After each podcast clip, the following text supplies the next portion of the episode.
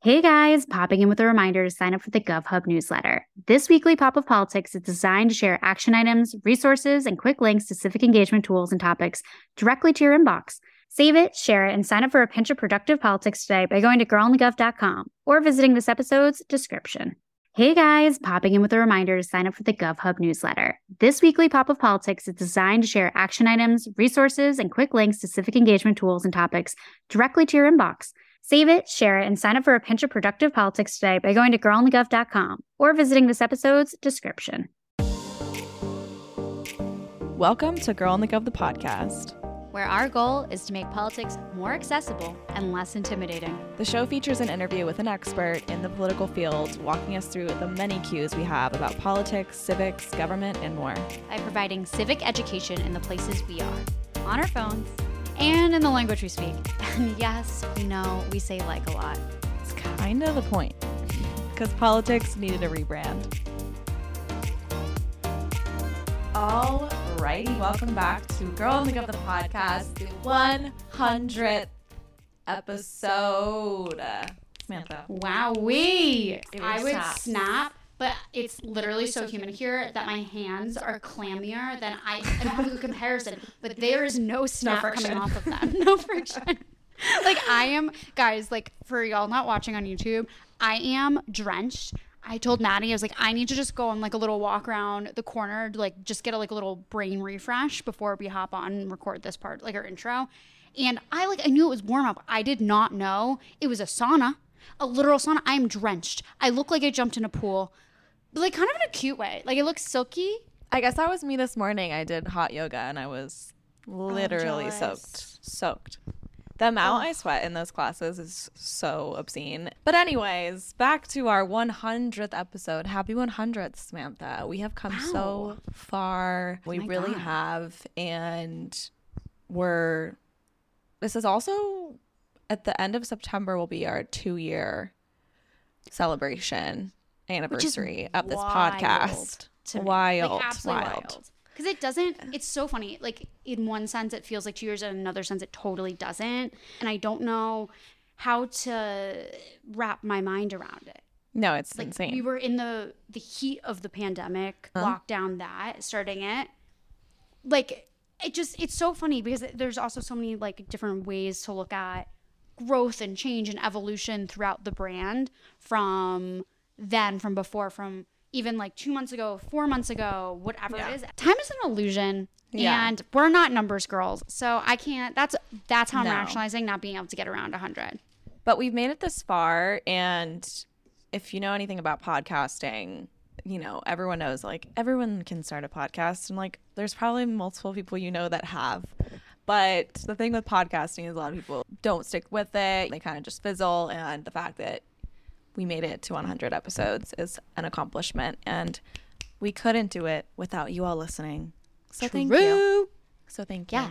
We really appreciate all of you for reals Mucho, mucho thank you. Especially like everyone that has shared the pod, posted about the pod, been, you know, listening in and sending us questions and just being, you know, generally good. I hate that we have landed on this term, but the govers, I just I don't know. We're still We working on are- it, We're guys. workshopping that still. That's It not hasn't- set in yeah. stone. We've look, we've had a lot of Um, evolutions, but our phrase for ourselves really still has not. Yeah, we need to figure something out there. But taking nonetheless, if you also from the notice, helpline. we have some things in the hopper for the celebration of yeah, yeah. 100 episodes. And honestly, I also just want to make one note. And the fact that Mm. I just said in the hopper just shows that I am 100 episodes in with Samantha Cantor because that is never, ever, ever, ever something I've ever said before I started this podcast. So I just wanted to highlight that. Because, Um, wow, I have officially made it as an influencer. Clearly, clearly. Yeah. I've, I've Um, influenced. It's fun. Hundred percent, hundred percent. But no, we have a few things, like I said, that we are doing to celebrate. One thing that you might have noticed is new intro. So hope you guys like that. We graduated from that, but something I was telling Sam yesterday when we were recording, and I was like, honestly, it's really impressive that our intro, as many flaws as it did have, like made it this far. And and you guys, like, it's just crazy too to think about when we recorded that we literally barely knew each other. We've ne- we had Mhm. never podcasted before. We were like making our intro. We're like, how do we do an intro? What's a podcast? What like and it made it 100 episodes in. So kudos to her. We love her. We're proud of her for making it this far. But we also made a specific special intro for the top stories episode, which re- was released yesterday. So if you didn't catch that episode, go head over there after this to listen to the new intro there, but also listen to the top stories where we talk about the Trump FBI updates. Do you also like how I put Trump X FBI, the collab? It's the remix. the oh no, sorry, it's the X mashup FBI of the the collab. century. Yes. So cute, so cute. It's Student launching. Yeah, student debt relief and the GOP losing this red wave they've been talking about. So we talk all about all of that, the top stories from yesterday, and the new intros in there. There's a few other like, well, one other little like Oh. production moment that's added in there that you have to go listen to here. That is true. And I I do have an asterisk to that, aka just an add-on, is part of the reason that we also did a little a little change up on these intros is we wanted to be really clear from the jump as to what each type of episode was about. So if you're sharing an episode with a friend, say it's our interview from this past week with Gabe Roth, and you're like, hmm, like, okay, my friends never listened to Girl on the Gov. They're, you know, I gave them like a one liner on it, but they don't really know. They, in listening to the episode, will also get the four on one on like what the show's about, how it's organized, etc. Totally. And we just want to make it really clear and easy for you guys for when you share those episodes. Hey, Well, you is know what, what? it is. Bada bing, bada boom. Another thing that we've done in celebration of this 100th episode is even expand on that clarification when you do share Girl on the Gov with your friends, and that is our new trailer slash basics episode slash introduction episode. We are adding a trailer into our podcast page, so exactly what Sam said. If they head right to an episode, they'll have a little explainer in the intro. But if they want even more on us, then we are actually releasing a trailer with a ton of things in it, actually. So buckle up here for a second. We'll explain it. but basically, we're releasing this trailer episode. It will be pinned on our podcast pages so that it's at the top. And for any new listeners, they will head there and be able to learn more about what Girl on the Gov is, what we do, what the podcast is, our founding story. Sam and I's backgrounds. And so again, when, you know, your friends are like, why the fuck are you so obsessed with this girl on the gov brand? You can send them this and they'll they'll get the whole, you know, spiel and they'll be hooked too. So that's what's going on there. But there's also another piece of that trailer that we are adding in that includes some political learning. Facts, facts, facts, because we are integrating a glossary.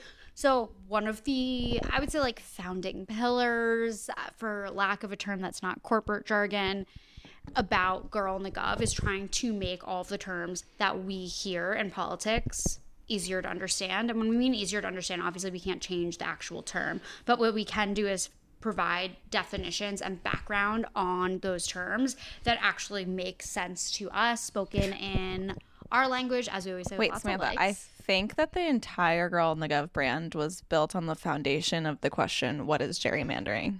it really is.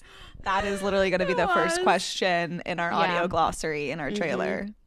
So, sorry, And- keep going. for that reference, Maddie is making fun of me because in genuinely every type of pitch meeting we have and we're explaining the premise for our brand, I always use gerrymandering as the example of Anyways, back to this audio glossary. Right now, we're going to have, I think we're a little over 10 words, terms that we are defining in this audio glossary. We, we're going to continue to add to it. So if you guys mm-hmm. have any suggestions of any definitions you want to see put in there, whether it's been in an episode or not, we can record also definitions on our own or use old explainers from guests. But we want to continue to add to this glossary to make it as helpful for everybody as possible. There'll be timestamps so you can just easily scan over and go listen to the definition you want to hear. And same thing, like if you have friends who are like, I've never known what that means, who maybe haven't heard of Girl on the Gov, it's a great thing to share to hopefully get them, mm. you know, on the train of getting their political learning started. So it's a great, just shareable moment for yourself, for your friends, for your family to continue political learning and get all those definitions that we are expected to know, but we just we just don't. And it's no it's no one's fault but the government. Fuck them. um, anyways, but yeah, yeah. that is our 100th episode celebration. We got new intros, we got a new trailer. And yeah, we're just super excited to continue this journey with you all. We are. We are. And we are also excited to tell you about an additional venture that we have, Mhm. as Maddie has said, in the hopper. In the hopper. In well, the it's out of the hopper. hopper now. Oh yeah, it is out of the hopper. The thing that's now out of the hopper is our newsletter called hashtag viral. It is a paid newsletter, so you have to pay to subscribe, but it is basically social media consulting right to your inbox. So if you are Politico, that means you are an elected official, you're running for office, you're head of an organization in the political space, a PAC, a nonprofit, whatever it is, you somehow work in the political space. Let's just put it that way. And you need help with social media. You need an idea of how to use platforms, right? The basics. You need an idea of the best practices, the trends, the tips and tricks for elevating your platform. And your platform could be, you know, the organization you work for, the elected you work for, et cetera, et cetera. Yeah, I This was going to say if you're a for you. staffer, I know we have some Yes. staffers that listen. Mhm. If you know that or have been thinking that your boss, aka the elected you work for, needs some help in the social media department or they want to kick off their social media accounts on different platforms or whatever it is, then pass along to your comms director, pass along to your press secretary. Favorite part of it is the content ideas. Content is really hard to make. It's hard to be a content creator. It's hard to think of new ideas and to also tie it into like what could actually go viral, what could actually get a lot of eyes on it. So we provide fresh content ideas every single week. So you can head to girlonthegov.com slash newsletter to learn about it and to also subscribe. So go check it out. But speaking of newsletters, we have one more to plug. We do. And this is on the career front. It's called The Assist. This newsletter comes out a number of times a week, including a weekend edition. And it is tips and tricks on all things workplace from work life balance, how to negotiate a raise, different trends to look out for in terms of corporate hiring and just jobs in general. This is your like go to newsletter for advice on that front. It is super digestible, it's super easy to read. We're obsessed. We are avid readers of this newsletter, obviously. So, if you want to join us in reading this newsletter, aka The Assist, you can check out the link in our description here, but it is theassist.com. And when you go and sign up for this newsletter, and of course, share it with your friends as well to sign up, you can say that you found the newsletter via Girl on the Gov the podcast. So make sure you toggle down and click on yours truly, aka us. Okay. aka us. Go check them out. Linked in our episode description. But let's finally get into introducing our guests because we actually have a double header today. That's why the episode's a little mm-hmm. long, but it's a good one and a very, very important one. So, Samantha, will you do the honors? Absolutely. Both of these interviews gave me so much serotonin. I can't even begin to tell you. And so much just genuine hope for the future. I genuinely am so excited. We are talking about ballot measures today, and we are talking from two different state ballot measure perspectives. We're talking from Arizona, we're also talking from Michigan. Yes, I will also say too that we, especially when Roe was overturned, we had a lot of people curious about this ballot measure process. So this has been a conversation on TikTok. A lot of people have been curious how to implement things like this in their state. So this is a great episode for you to learn about that process and who to reach out to if you are trying to make some change in your state. Totally. And like we said, this is a double header episode. So we start off with Kelly Hall from the Fairness Project talking about the ballot measure process in Michigan as it relates to reproductive rights. There will be a ballot measure on, well, you guessed it, the ballot this November. So we talk about the process of getting there, what that's looked like, and of course, what needs to happen in November to get that over the finish line. Second to that, we also talk about this ballot measure process from the perspective of Arizonans. From Arizonans for Reproductive Freedom, we have Amy Fitch Heacock, and we go all in on what became this really crazy last minute process to try and get a ballot measure on the ballot for Arizonans. It didn't actually get on the ballot, which is obviously a bummer, but this episode is super important because there's so much more work to be done ahead of 2024. So, especially if you're from Arizona, you're going to want to listen to this conversation because this is kind of an instruction manual for what needs to happen next. And also, a huge congratulations for the amazing work that they did in such a little mm-hmm. amount of mm-hmm. time to make this magic happen. Oh my God, I was like, I had chills. So, without further ado, here is Kelly and here is Amy. All right, well, we have a lot to talk about today because you're the executive director of the Fairness Project, and we are going to go 10 ways to Sunday about what you guys do and one of the specific campaigns you guys have been working on. But before we do that, we want to get the four on one. What's the overarching theme that you guys work with? What do you guys do? What happens at the Fairness Project? Well, first, thank you so much for having me. I love this question. We could spend the whole time talking about this. So, the Fairness Project exists to run ballot measures that support working families. So, ballot measures enable people to pass laws directly themselves without going through politicians, without waiting for our elected officials to do the right thing. And so, the Fairness Project works with advocates and leaders on the ground in states and cities around the country to make sure that when they put an issue that's really important to them in front of voters, that it wins. So we help soup to nuts on things like how do you draft a ballot measure that is going to win? What polling do you need to have in order for it to succeed? What does it take to run a winning campaign? And so we are the fairy godmothers of ballot measures coming in to help folks who have the vision, who know what their community needs, who are fed up with politics as usual to actually come in and, and get it done. That's awesome. I love that. You also, you guys have won 24 ballot measures. Is that correct? Can you tell us about some of those? Sure. So we've been around since 2015. And we started out as an organization that primarily supported ballot measures to raise the minimum wage. The minimum wage has been stuck at the federal level for decades. It is like not even eight dollars in most states and cities around the country. So when you put the question to voters, do you want to raise the minimum wage? It is really popular, but it takes a lot of effort to get that question on the ballot to make sure you have a winning campaign.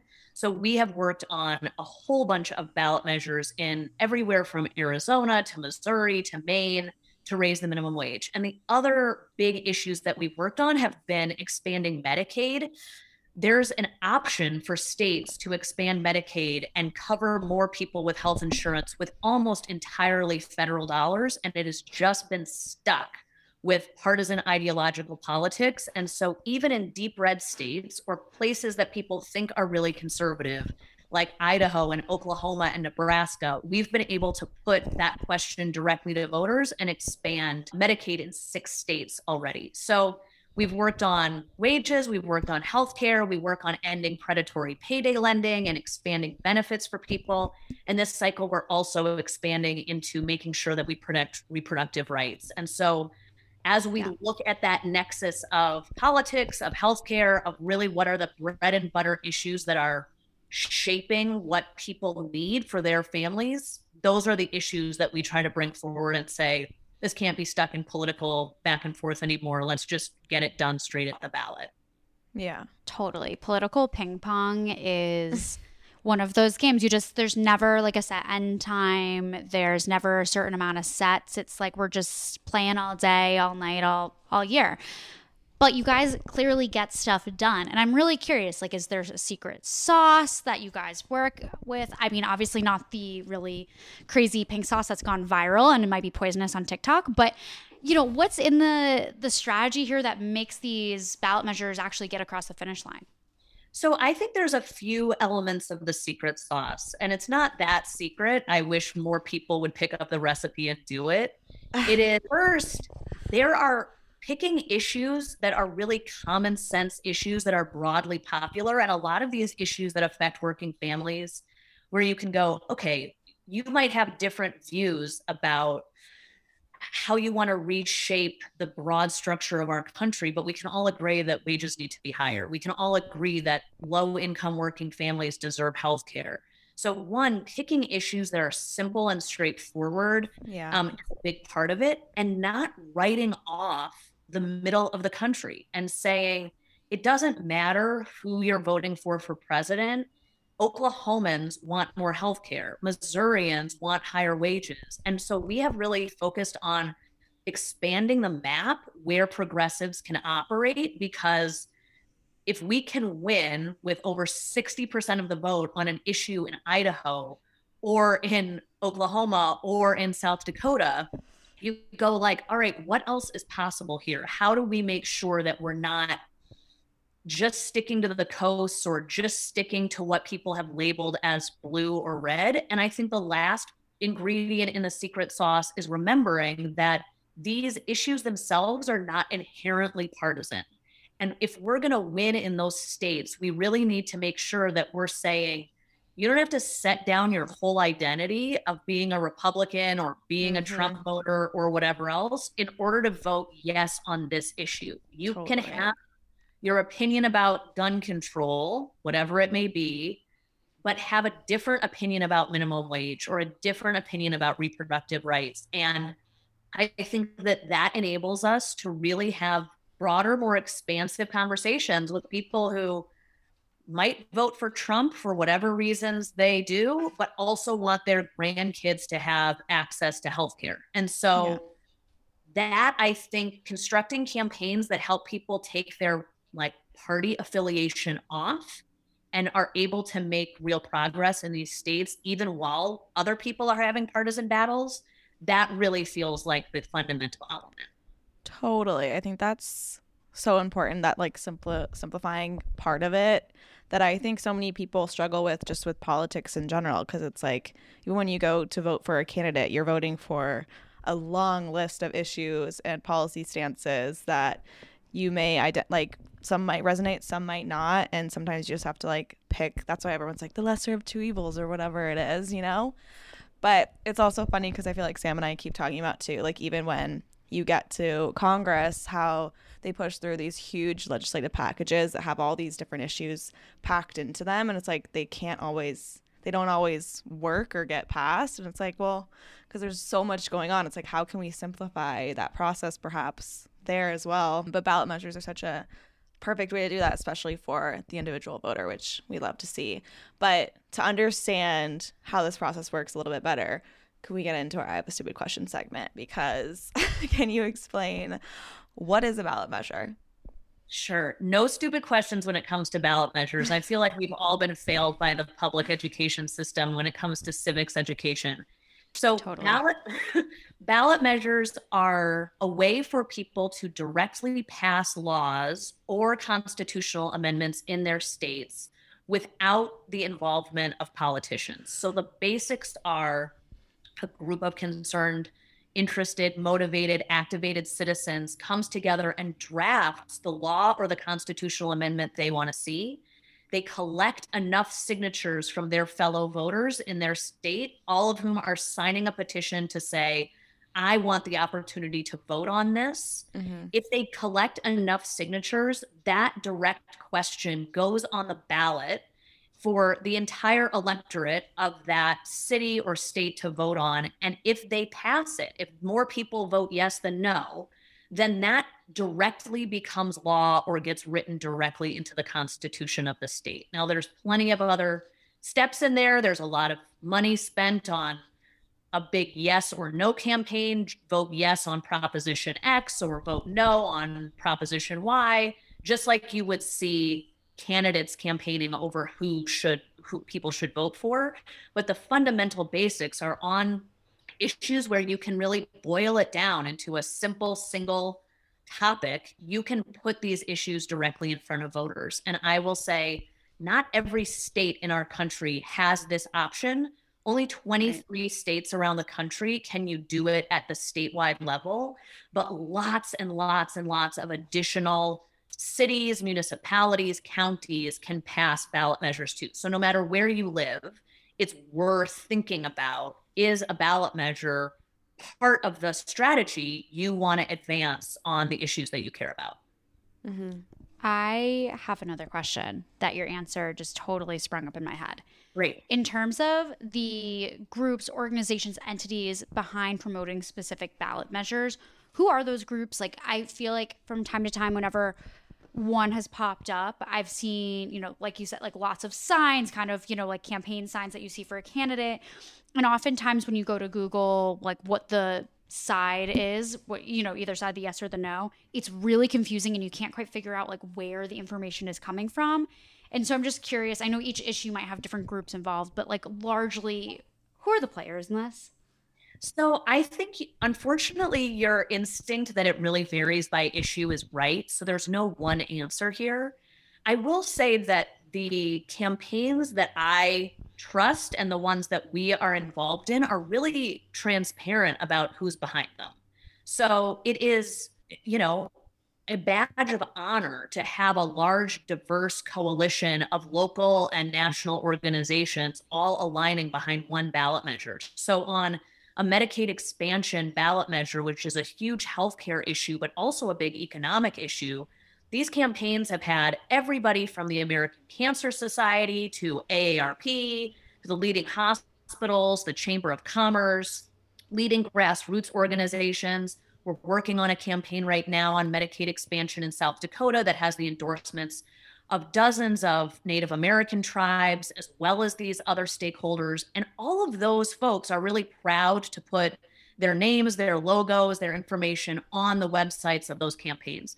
Where it starts to get a little bit dicier and where you can read between the lines is when you can't figure out who is behind the ballot measure. Mm. The answer is probably that it is somebody who's really invested in the status quo, whether that's the ideological status quo or corporate funders who are, you know, against raising the minimum wage or against expanding healthcare for their own sort of I'm already at the top of the heap and I'm not interested in change kind of motivations. But I think mm-hmm. for those campaigns that we are really proud to be affiliated with, you can go see on their websites here's all the folks who are endorsing it, here's all the folks from around the corners of the state because ballot measures, when they're done well, should be a really vibrant expression of an issue whose time has come that's broadly popular in the state. It's gotten stuck in the state legislature, and people are like pretty proud to say, we're doing this for ourselves. Mm-hmm. Yeah, totally.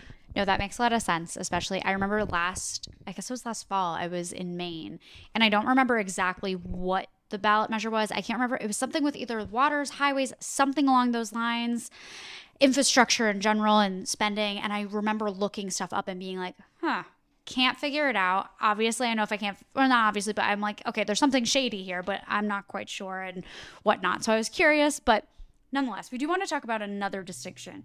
And that is ballot measure versus proposition, which is definitely Maddie's territory because California and propositions, my God, you guys have so many. I can't keep up. What's the so difference? Many. This is just a terminology difference, and every okay. state or jurisdiction uses a different term. It is confusing unnecessarily, but ballot measure is a really good catch all term. Sometimes they're called ballot initiatives, sometimes they're called ballot propositions or just propositions. Sometimes we refer to them as amendments because we are amending the state constitution. So I would say don't let the vocabulary dissuade you. If folks are able to collect signatures and put it on the ballot themselves, that's a ballot measure, a ballot initiative, you know, call it whatever you want to. And there are some instances where legislatures themselves can refer a core question to voters. They want to sort of punt the ball and those things get called ballot measures as well. So when you're when you're looking at a question that's an actual voters get to make the law they get to have the final say on their ballot you know in the voting booth that's a ballot measure as far as we're concerned. Got it got it. You kind of touched on this earlier but the whole partisanship of these ballot measures and how you know oftentimes it's a good way to kind of take the party loyalty out of some of these issues to get them implemented can you kind of explain whether ballot measures are typically partisan or nonpartisan? And like also, do we see ballot measures where there are kind of either of the two big established establishment parties behind them? Like, can you kind of ex- like paint that picture as well of where the parties come in and if they do? Sure. So ballot measures are not formally partisan. There's no need to register a ballot measure with a political party. There's no partisan primaries for ballot measures. And typically, the state parties or the national political parties don't play a particularly huge role in ballot measures generally. So, on the whole, the answer is these things are not partisan. And as I said before, especially when we're working in red and purple states, we need to have a cross partisan coalition to get enough voters to come together to advance something. There are not enough Democrats in Idaho to just pass, you know, Medicaid expansion on its own. So it's really a strength of ballot measures, I think, that they're nonpartisan. Now, yeah. that said, a lot of the issues that we work on are affiliated macroscopically with one party or the other. And I don't think we can deny that that's true. And then it becomes yeah. part of the strategy of a ballot measure campaign. Do you lean into that and say, mm, look, abortion rights are deeply under attack. It's time to come out and protect them. And everybody from, you know, Elizabeth Warren on down should come out and like be a part of this campaign, no matter where it is. Mm. Or do you say to folks in other jurisdictions, this is not about the party. You do not need to declare yourself a Democrat in order to care about this particular issue. And I think that that really depends a lot on where the campaign is being run, what the issue is, what the environment is. And that's, you know, part of the overall strategy. But I, yeah, the short answer would have been no, these are not partisan. Well, I'm curious what you guys have found in some of your strategies. Like, what what does help? Like, do some big name endorsements help push things over the finish line, or because you're trying to appeal to people from a range of like ideological the spectrum? Is it better to not include those big political names to then ultimately make it political and steer some people away who might actually hop on board? Like, have you guys found either way is like the better strategy? I think that the in the vast majority of the places we work, the things that are most helpful are odd bedfellows in the same coalition.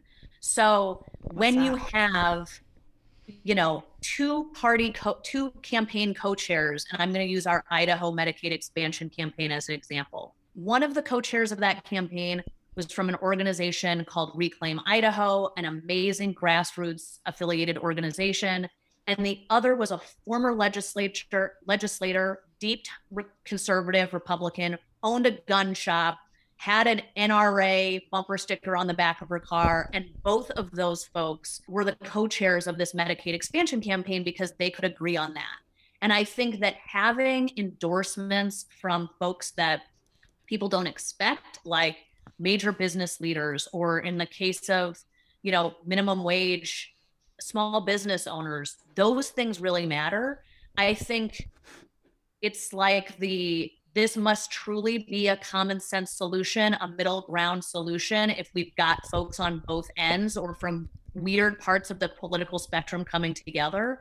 I don't think it surprises anyone when major progressive celebrities come out in favor of some of these things that are, you know, progressive priorities. So I love to find those odd connections because that helps us reach a different kind of voter. Totally. So I think that's the most important piece. Interesting. I love that. Mm-hmm. I love the the odd couple. Yeah. Like fairly odd parents, fairly odd couples here. I mean, we know we have a question in Fast Five about fun couples later. So I feel like this is like it's setting the stage perfectly. Perfect. Which we love. And we also have a question on sort of the smaller the I don't know if micro is really the right word, but just the smaller scale of like towns, cities, etc., and ballot measures. Is the process any different at that level in terms of making those happen than at the state level? It, like, what does that look like? Yeah, and also does like the policy issues like differ on that level as well, like versus the state level, like.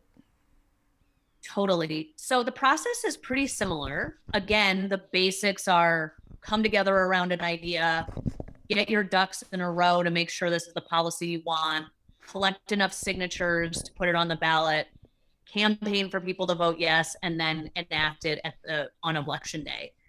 But the issues do really vary, and it sort of goes back to what issues that level of government is responsible for. So we right. saw some really interesting ballot measures relating to police accountability at the local level in 2020 and 2021.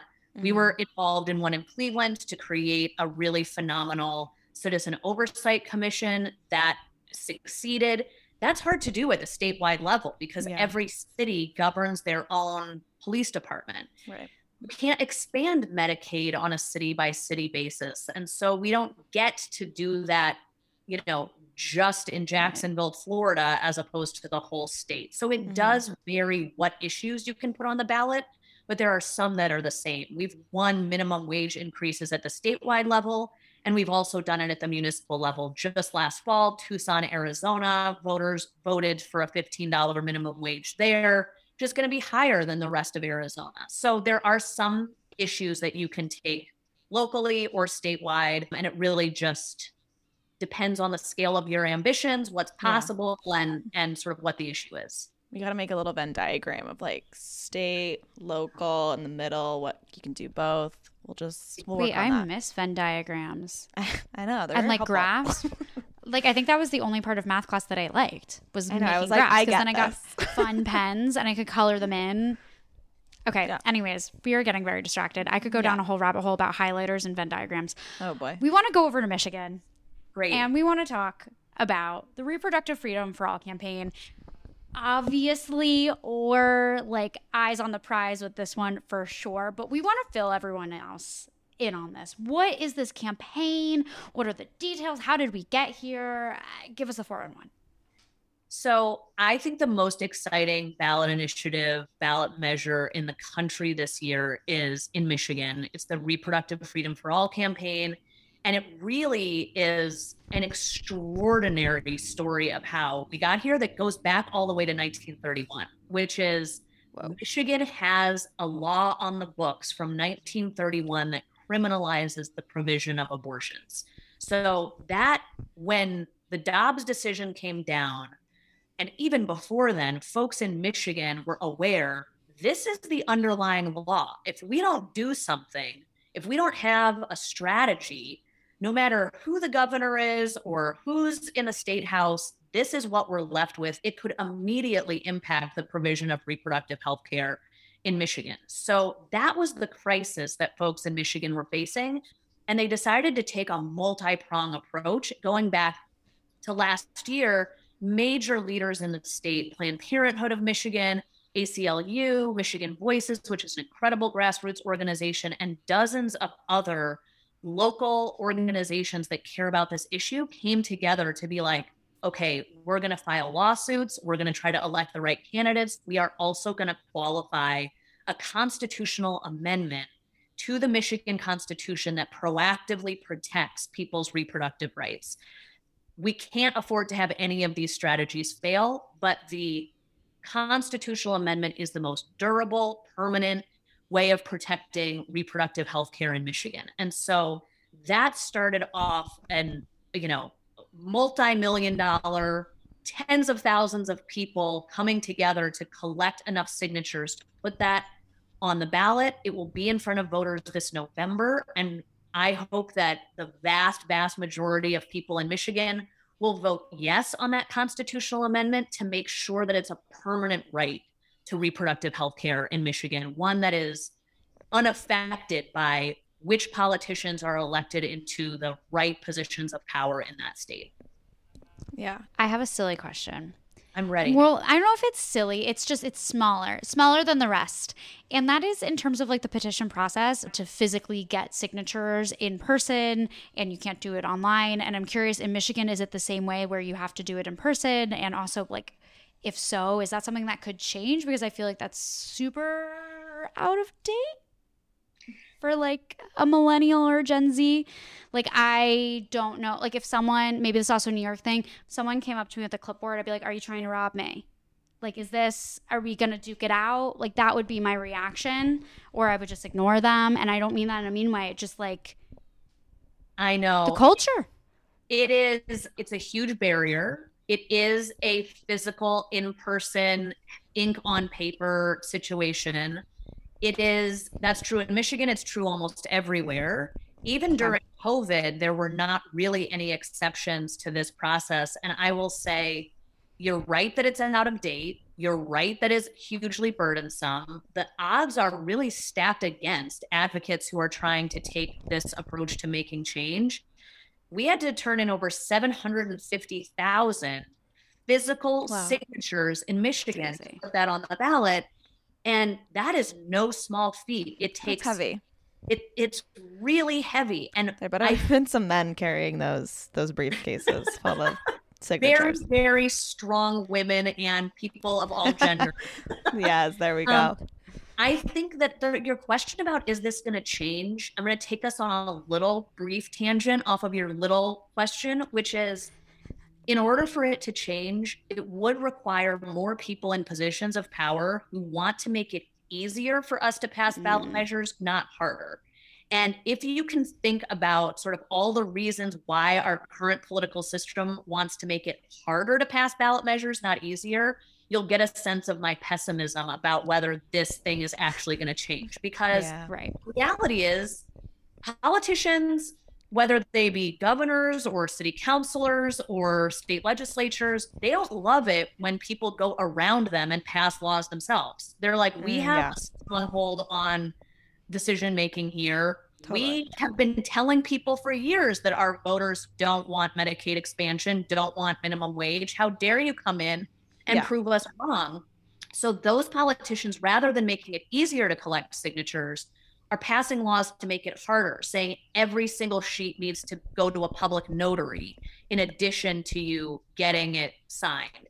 You need to have your entire petition printed on one sheet of paper, which means they're like the size of bath towels. It's like all Yes. sorts of weird things to make it harder, including that in a bunch of states, they're trying to change it from passing with just a majority of the vote to needing 60% of the vote to pass ballot measures. And Mm. so the trend, unfortunately, is pushing in the other direction of it being harder to get things on the ballot and win rather than easier. And I hope that we can stem that tide, but it is Yeah.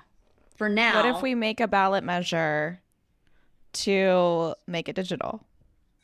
That is a great solution and I'm here for it. When you're Okay. ready to when you're ready for that, I am here for it. We can spearhead this initiative. Just let us know. Yep. I'm I'm ready. Obsessed. It's yeah. been launched. It's been launched here. Soft You know. launch. Soft launch. We're in the brainstorming process, but we will we will start start this for sure. You mentioned too in Michigan how many signatures you guys got. Can you kind of paint the picture of like the organizing efforts around this and how Michigan just absolutely shot out of the water? Yeah, this this is a story that is really the story of grassroots organizing and the groups on the ground. This is, you know, there's a lot of things as a national organization that we at the Fairness Project can help with. Actually being there physically, manning tables at farmers markets and going door to door and, you know, really doing the yeoman's work of collecting signatures is the story of tens of thousands of Michiganders who should be incredibly proud. Totally. So it takes no, it takes a gajillion clipboards, a lot of training people to be able to talk to voters who think that they're getting mugged and are actually not getting mugged. To say like, no, this is a ballot measure that does this. Here's who Yeah. supports it. Here's I'm not asking you for money. I'm just asking you for your signature. And then somebody has to go through all of those and make sure is this person really a registered voter? Are they signed? Have they signed the right address on their form?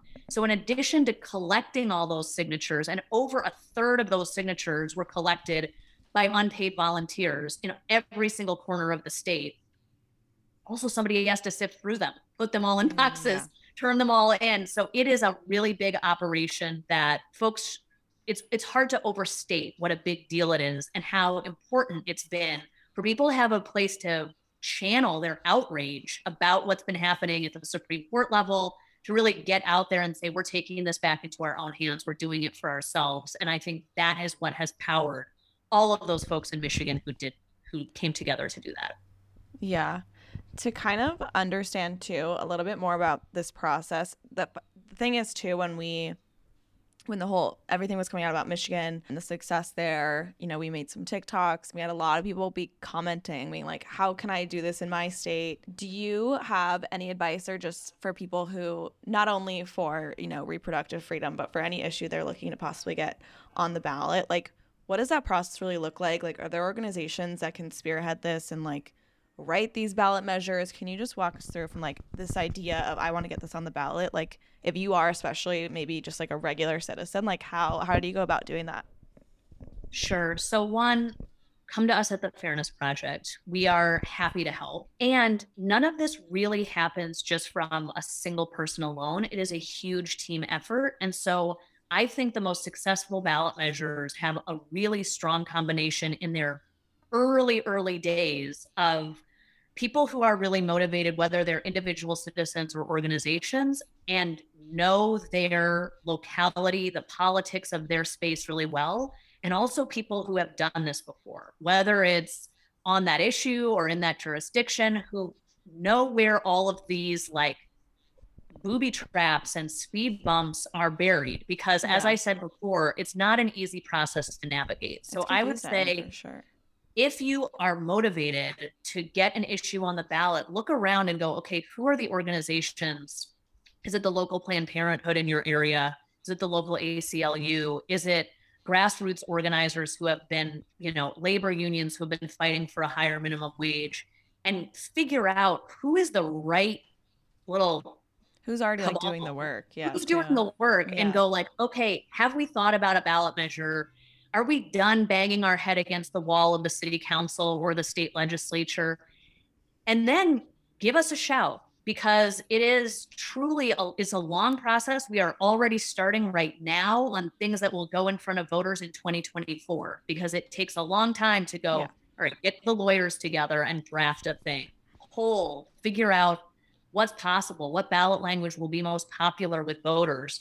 Who's going to come together around funding this thing? I wish that it was possible to just say, with sheer you know, elbow grease and willpower, it's possible to get this constitutional amendment passed. It usually takes a lot of people and a lot of money to get it done. And so that work starts really early. And I think having a combination of national and state organizations coming together is usually what gets it over the finish line. And I think there are some really powerful stories of how we can work together to make sure that everybody is playing to their greatest strength. As I said before, in Oakland, California, where I live, I cannot be out there collecting signatures in Ann Arbor, Michigan to put it on the ballot.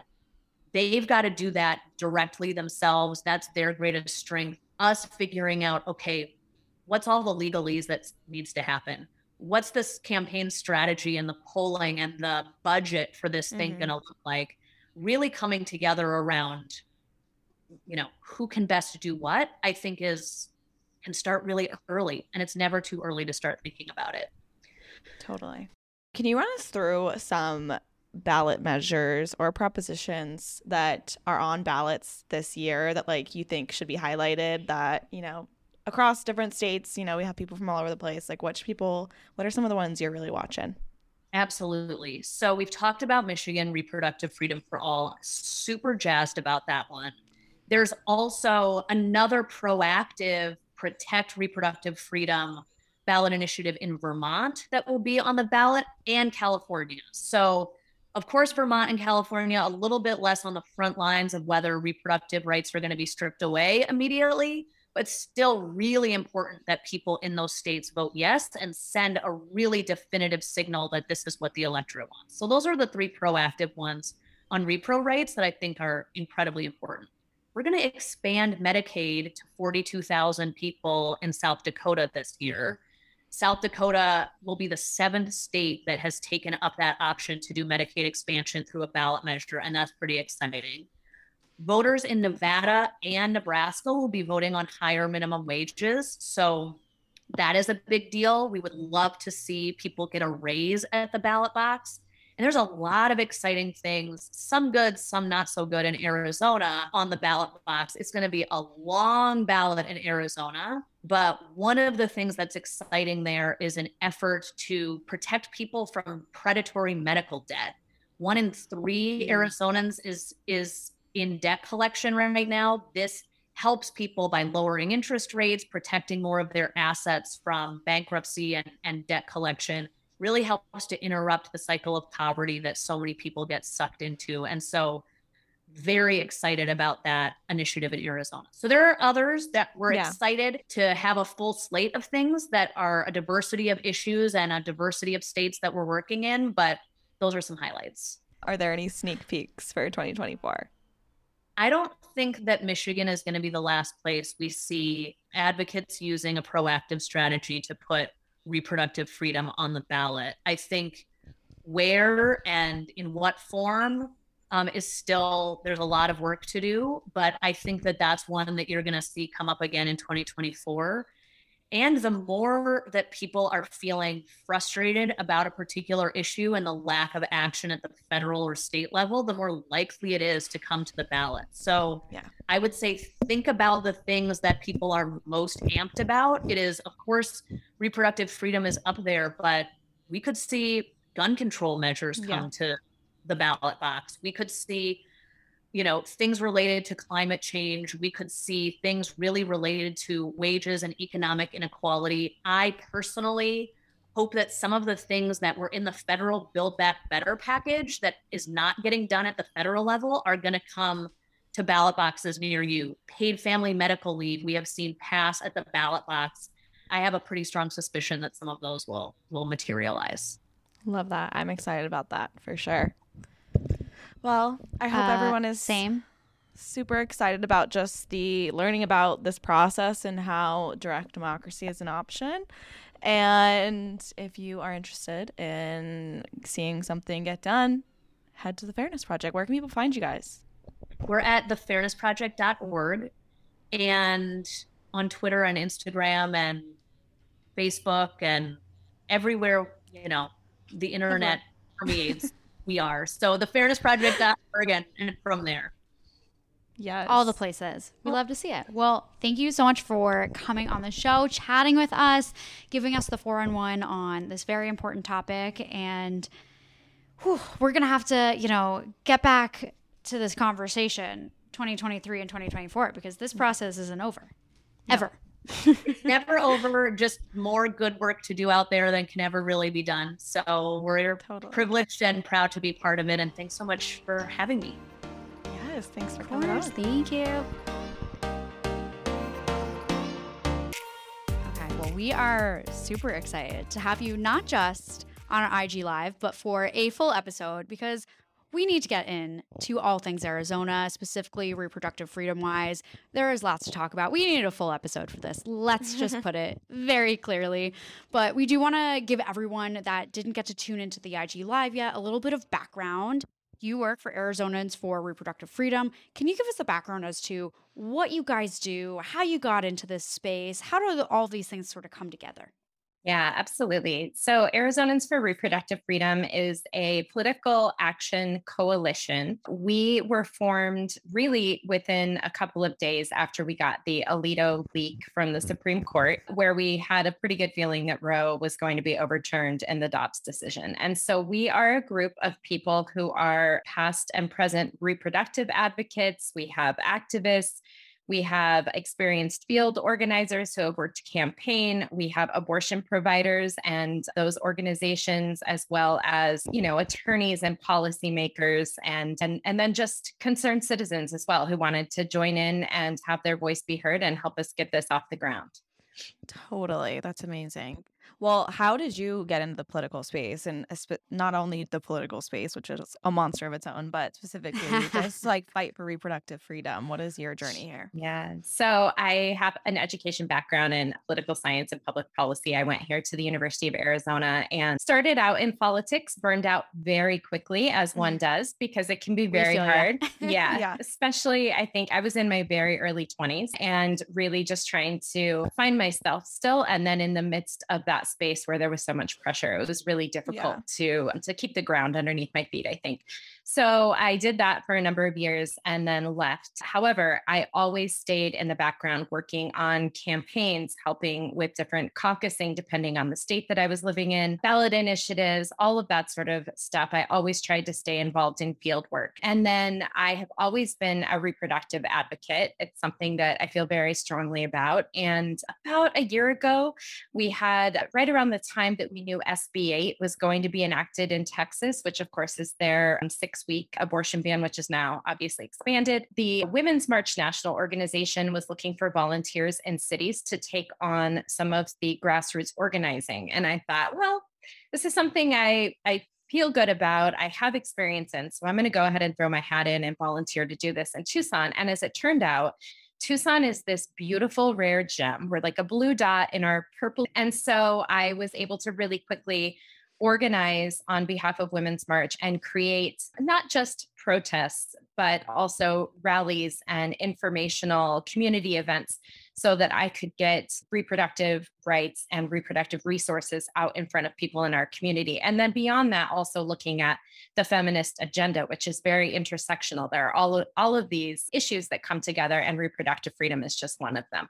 So, in my work, that I had been very successful in that volunteerism, and again, still working with some candidates and doing some low level political work. And then when we got the leak, some friends of mine who are also part of the coalition said, Hey, we're trying to identify all of our stakeholders, and we think that Amy should be in the room on this as well. And so, really, it was just this beautiful way that our coalition came together where we did a really good job of figuring out who the community stakeholders would be. And so, obviously, I jumped in right away because the option to do nothing just never even occurred to me. Mm-hmm.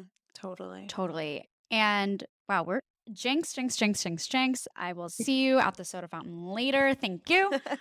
that aside, I, this whole thing like coming together is such like a cool story and obviously it's amazing we need more and more of it but for us like when the leak happened and we're just sort of figuring out okay like what are the action items like how do we get people to organize how can they pitch in and you know this came on our radar as well as an option these constitutional amendments are really great way of protecting enshrining rights and i'm curious for you guys how this kind of came onto your guys' radar as something you could take on and something that you know could be you know really put in front of voters. I know like it's a race to get a, enough signatures but you know uh, from your guys' end how you guys be like okay we're going to do this and this is the strategy we're going to use you know what was that process like yeah. So, really early on, we had to identify what Arizona state politics looks like. And although we are a purpling state and Tucson is very blue, and our major counties are too, Maricopa County also is overwhelmingly blue now, despite what our polling might look like from the outside. The day to day is much different. And so, what, what we really wanted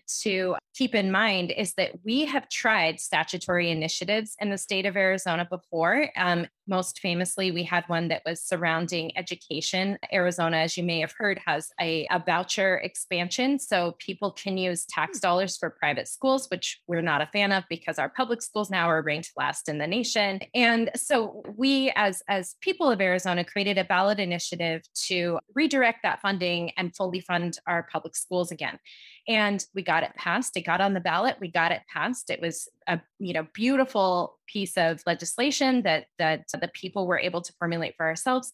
And our state legislature immediately took to challenging it because our legislature and our governor's office are still Republican led. And so it eventually, because they continued to fight it in court, it was thrown out by our state Supreme Court, which is again very biased. And so we knew that if we went that route, that there would be a higher likelihood that we would face challenges that would ultimately lead to it being thrown out altogether. And we mm. simply didn't want to take that risk. You know, yeah. we learned a lesson by watching what happened there. And so that that was the first thing and then arizona also is a state i think there's 18 states where the people can bring about a constitutional amendment and we had this beautiful window of time we had about six weeks where we thought Uh, well it's 356000 signatures but maybe maybe we could pull this off. And so we went for the the strongest form of legislation we could get in that period of time. And and that's really how the amendment was born. It was it was just a you know a lot of calculating to determine how we could protect reproductive freedom the, the best way. Yeah. Well let's get into like that process of how that gets going and get all of our definitions in order because we want to start with our i have a stupid question segment and kick it off with just like explaining what really is a petition in terms of like obviously like we know what change.org is like right. how does petitions come into play with the government and actually making change in policy Sure. So, when you have an idea for a piece of legislation, you typically have somebody who can write legalese very well, almost always an attorney, although there are policy writers. And once you get somebody on your team to write a piece of policy, then you take it to your state secretary, or I'm sorry, your secretary of state's office, and you file it. And then they give you something that looks like this. I'm going to see if Oh, you can all see this. Oh, yeah. This is actually one of our petitions. And so this is page one. And then it is essentially there's like a brief up here that tells you what our petition is about. We have to know who's registering it. And then it's all these signatures, 15 signature lines. And you have to go around and get people who are registered voters. In this case, it was statewide, not just in a county. So statewide registered voters had to sign this. And as you can sort of see, these lines are super tiny. Like if it Mhm. is as it's not even as thick as my index finger. And one of Yeah. the bizarre rules is that you cannot have any part of your signature, your address, your printed name cannot go outside of those lines, or the Mm. Secretary of State does not count that as a valid signature. Oh my god, really? So you, I yeah, is that an Arizona thing? it's Like I, I, have well, like a big curly Q, guys. yeah, you you would be Most surprised people at how do much you have get. really extra signatures, like myself Exactly. It doesn't make any sense. And Arizona is one of the most strict states, but there are similar pieces or similar rules in other states as well. Arizona just tends to be very, very strict about what kind of signatures they'll, yeah, they're was like, willing I've to signed take. a few of those outside of Trader Joe's in California, and I know I'm doing my big signatures. it still Yeah. counts here. Yeah, but- make sure make sure to ask. I don't know what the California law looks like right now, Yeah. but sometimes also if if somebody has gone way out of the line, then we would just have to skip down a line so that it would not interfere with the next person's. And and then Mm, okay. again, there is there's sort of discretion again at the Secretary of State's office about Yeah. whether or not they'll accept that. So it's it Crazy. is really really challenging. Uh, Also, but sorry, I have another question about Yeah. that. When you're Sure. in the process of getting those signatures, obviously you have to get registered voters' signatures. Is there a way that you guys check registration when you do that, or is it just like you just trust that people are registered and they say when they say they are? We just got to trust them. Mhm. we just have to trust them. Yeah, ultimately, that job is done by the Secretary of State's office as well. Again, like this happens most often, as as you know, if you've signed a petition, it's somebody out in front of a store or at a community event with a clipboard asking for your signature, and there really isn't a resource for us to determine registration at that time. And really, I mean, there were some petitions that we went through where people from South Dakota signed, you know, I mean, and that's not a valid signature but that onus falls on the Secretary of State's office to figure out if, which signature is valid. Mm-hmm. Got it. Totally. Sorry. Especially, I can That's see that okay. being super confusing because, like, everyone, like, you could be from another state and really want to help people in another state and being like, okay, yeah, Yeah. sure, put my my John Hancock on this line and it'll help and Yeah. seeing where it goes. So Yeah.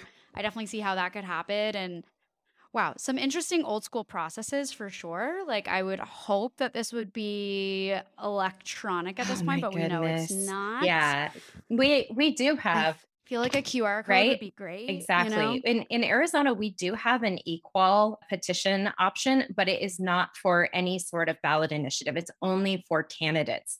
So if you're running for office, you can Interesting. direct somebody, and they it's it's actually much more efficient because they log in they have to register their voter identification. So they'll have a little number at the end of their voter id card and they put in their address and then they use an electronic signature in order to make Yeah, sure that a candidate uh-huh. can get on the ballot. Yeah. there's absolutely no reason in the state of arizona why we can't have that for ballot initiatives except that they want to sort of hamper that direct democracy. Well, that's the perfect segue to our next question, which mm-hmm. is literally what is direct democracy? Sure. So, direct democracy is the process of people getting legislation on the ballot without going through their legislators. So, ordinarily, when we, you know, look at laws being made, it's a lot of people who we elected coming up with ideas for what sort of policies they want to see, and then sort of gathering their Mhm. caucus around them to get them voted into law. But in terms of direct democracy, it is literally people saying, this is what we want to see as a law in our state. This is what we want to see as an amendment to our constitution and our and so we are going to lead this this charge and then it, it falls on us to sort of formulate our own caucus through the gathering of signatures but it is the most direct way for people to have, to play a part in the legislative process Got it. Makes sense. Okay. Now, this is one that I didn't even realize till last week when I was looking. I was deep in the Secretary of State's website and I was like, huh, this is a role I haven't heard of before. And that is county recorder. What is that? Who is a county recorder? Need the deeds. Yeah. So, a county recorder is the person who is in charge of taking care of public records for that county. And then also at election time, they are in charge of managing all of the election rules. So, in our case, we have in Arizona something called the permanent early voting list. So, a lot of us, greater than 80% of us, get our ballots in the mail about a month ahead of the primary. Mine actually just came a few days ago, and our primary is set for August 2nd. And so the ballot will come in the mail, and our recorder is in charge of making sure that that ballot meets all state laws, that it is all of the envelopes are correct in terms of the way that they need to be returned. And then when those are collected, the county recorder's office will also oversee those and make sure that all of those ballots are valid and ready to be counted. And really, we are are very lucky in in Arizona because by and large, our county recorders are very good at what they do. And sort of infamously, we are, you know, one of the states where some of our crazies tried to challenge the 2020 election. And it was our county recorders who stood up and said, no, we did our jobs. Our election was valid and they really stood strong. And so the county recorder plays a much more important role than I think all of us realize. Yeah. Mm. Totally. Like talk about underrated job of the year, month, century. I'm not sure what we're gonna measure yeah, it by, a but like meticulous definitely- Absolutely. one too. Absolutely. But Absolutely. Clearly very important. Well, moving on, let's talk about, you know, this petition that an initiative that you guys kickstarted after the Alito opinion was leaked and that you were hoping to get on the ballot this year. Can you kind of explain what happened and what was the amendment and give everybody the kind of ex- quick explainer on on that and, and where it's at now? Yeah, absolutely. So, again, we decided that the best way to go about this would be to enshrine reproductive freedom into our Arizona state constitution. And the way that looked for us was to protect everything from contraception through postpartum care so that anybody could make any of those decisions about uh, their own reproductive rights on their own eh, and have all of those decisions between them and their doctor as opposed to having the state involved at all. The other aspect of that too is that again like the United States has a really dark history of forcibly sterilizing some people and groups. And so the other part of the constitutional amendment is simply to say you can't do that either. Each person and their physician are the only people who have the right to determine if and when they reproduce. And so we formulated that. We got a petition or we got the initiative filed. We got petitions. We went around and we were a about a 97% volunteer force on the ground, 3,000 volunteers in Arizona Wow. Carried petitions for us and got signatures. And at the end of the day, I believe that we had about 57 days to collect signatures from the time that we filed to the time that our petitions were printed and we got people on the ground. And in that time, we collected more than 175,000 signatures, which is incredible. It's absolutely Mhm. unheard of. That pace is crazy. Unfortunately, we needed 356,000 to make the ballot for this November. So, although mm. we fell short of that, we were able to get this incredible coalition of Arizonans who are very much committed to making reproductive freedom a matter of our state constitution. We know that we, if given a little bit more time, certainly can get this on the ballot in the future. And so we've decided to- point our focus towards 2024 and look to see if there's something we might be able to do in the short term that would possibly restore now abortion rights and all reproductive freedom in the state of Arizona. Totally. And speaking of 2024 and looking at that benchmark, what needs to be done between like now and then to make sure that happens? And sort of why is 2024 that benchmark? So 2024 is just our next election year for, for this cycle. That's just the way mm-hmm. our, our elections work in Arizona. So we would need to start, well, really, we're already starting to continue to build our community outreach, right? So we know that we can do this with volunteers, where our pace was just incredible. And so it, it, we are going to continue to reach out to community partners. We're going to continue to grow our coalition and have our communications be such that everybody understands what it is we're trying to do and the frame of time we now have to get this put onto the ballot in 2024. And we will do that from now until November. And then if no other solution presents itself, so assuming that somehow federally we we don't get Roe back or there's you know some sort of miracle that happens to protect abortion rights, we will then file again in November after this coming election, which is the next window of opportunity for us to file a valid initiative for 2024 and we'll just hit the ground running and do it all over again. And I, I look forward to that because I know that we will definitely get the signatures we need. Mm-hmm. So you just have to wait till this November election happens, yeah. and then you can start getting petitions for a 2024 election. Right. That's yeah, wow, nice. Let's talk about like the governor's race too, and how that is going to impact really just reproductive freedom and you know protecting it can you kind of explain that of how this plays a big role in, in really reaching that goal yeah, absolutely. So the governor has the final say, really, via veto power in the state of Arizona. So if legislatures continue to push for abortion bans, which we know they have, once it gets to the governor's desk, that person can determine whether or not they are going to sign or veto that. And in Arizona, again, we only lack Democrats lack two seats in the House and two state two seats in our state Senate from being a blue legislature. Hmm. So the, the Republicans would not have the ability to override a veto in the state of Arizona on a piece of legislation that bans abortion. So if we had uh, a Democrat in office as governor right now, we simply would not be looking at the bans that we already have in place. We would still have abortion protection. It is 100% because our governor is a Republican and has continued to say falsely that Arizona is a strictly pro life state, that we are in this position today. And so we do have some excellent candidates, one in particular who's sort of of pulling away from the rest right now in the primary and uh, hopefully change the office and, and make it a Democratic office this November. And hopefully we can flip the legislature too, because really that's the yeah. quickest means to an end. Yeah, totally. Wait, sorry, question. So sure. if you were to get the signatures put on the ballot and then the voters pass it, the governor can still veto that? Not in this case, no. So oh. that that would be like the state legislature. Our state legislature has enacted several different types of abortion restrictions over time. In fact, prior to the Dobbs decision, Arizona had some of the most restricted restrictive abortion laws already. We had a 24-hour waiting period. We had an ultrasound mandate there were the pre-abortion counseling mandate and it didn't matter like what your circumstance was.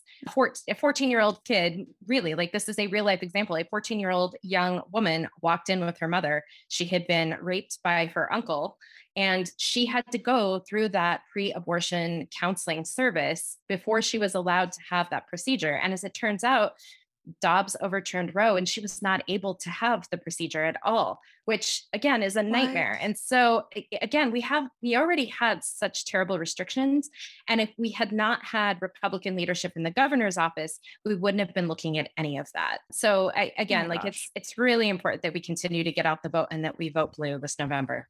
Mm-hmm. Absolutely, without a doubt. And one one role we also want to speak about within here is secretaries of state. I feel like this is definitely mm-hmm. one of those underrated roles, or until maybe the last few years, people really haven't been chatting about them. They're sort of the like, you know, in the background, like quiet guy in the corner situation, but really important here. Can you tell us a little bit about how important this role is for ballot initiatives, for making sure things actually get on the ballot and also protecting elections a little bit?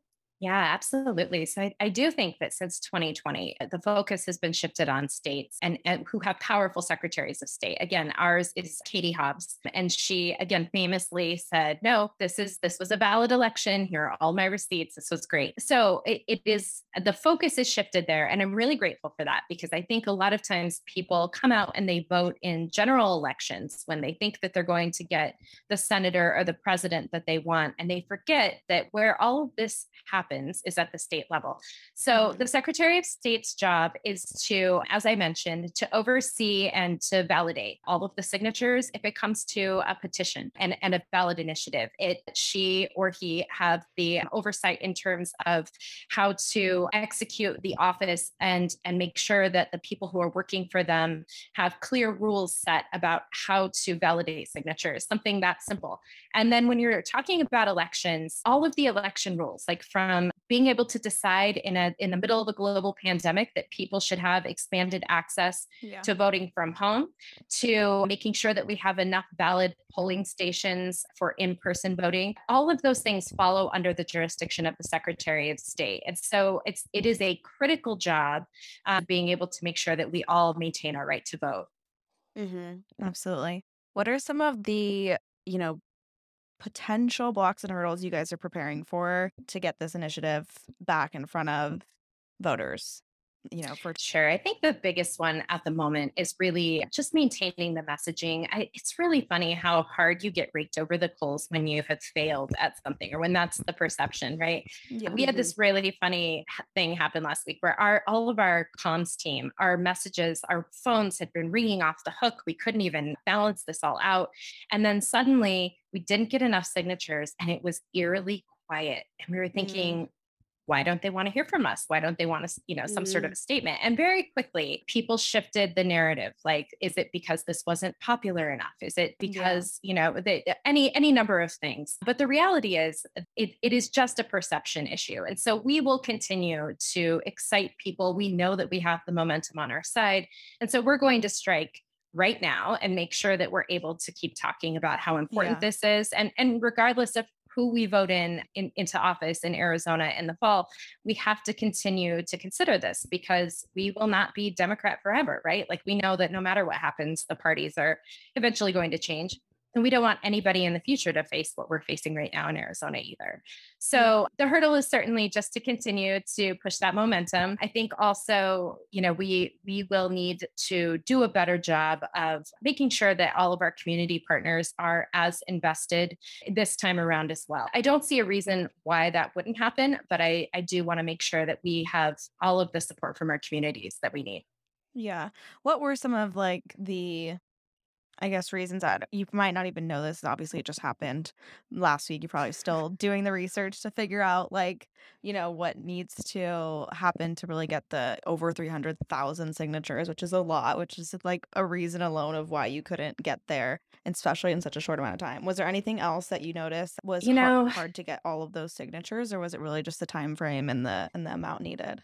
it really was just time. That was Yeah. our biggest hurdle. There was, you know, there was some misinformation and disinformation, which you have to expect with this sort of thing. We have some people who are part of the American Family, whatever council, who, you know, are, are very right wing and they would try to spread whatever they could and say that we were allowing for, you know, a, a baby to be aborted after birth. That's it's not even possible. But that right, right. Yeah, just uh, aborted through labor. Is Yes, that what you mean? Yes, exactly. That's exactly right. Like it doesn't make sense, but these are the talking points that these people Yeah. use. And then, of course, they know that that's going to incite an emotional response. And so it's that sort of thing that that you can't avoid in this sort of situation. We know that abortion is a sensitive topic for some people. Why in 2022? I don't know. But we know that we're always going to have some of that pushback. But Mhm. apart from that, it really was just the time. And again, you know, I don't know if you saw, but Michigan was able to get their Yeah. abortion ballot measure and they had 800,000 signatures, but it Yeah. took them two years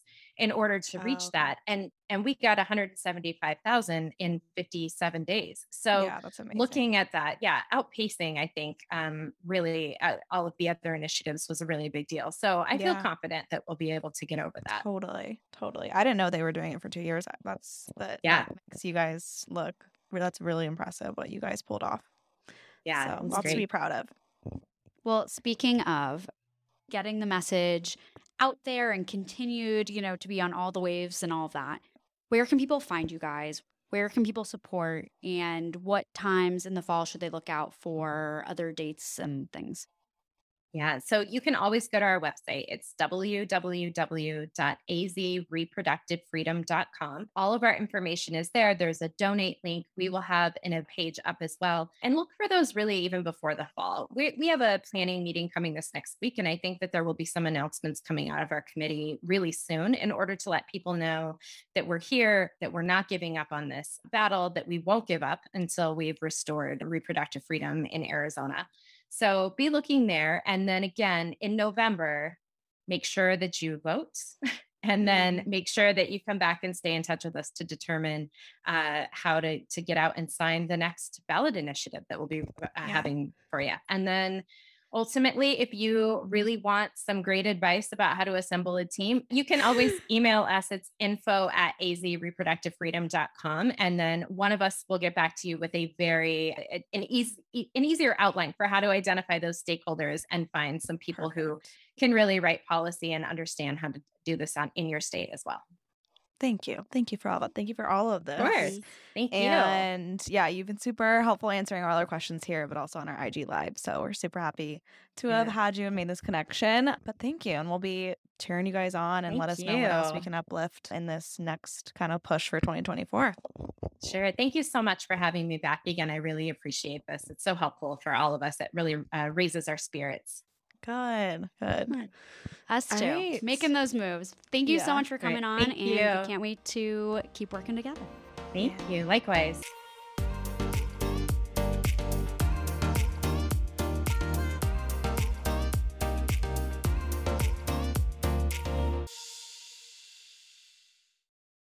Hey guys, popping in with a reminder to sign up for the GovHub newsletter. This weekly pop of politics is designed to share action items, resources, and quick links to civic engagement tools and topics directly to your inbox. Save it, share it, and sign up for a pinch of productive politics today by going to girlonthegov.com or visiting this episode's description.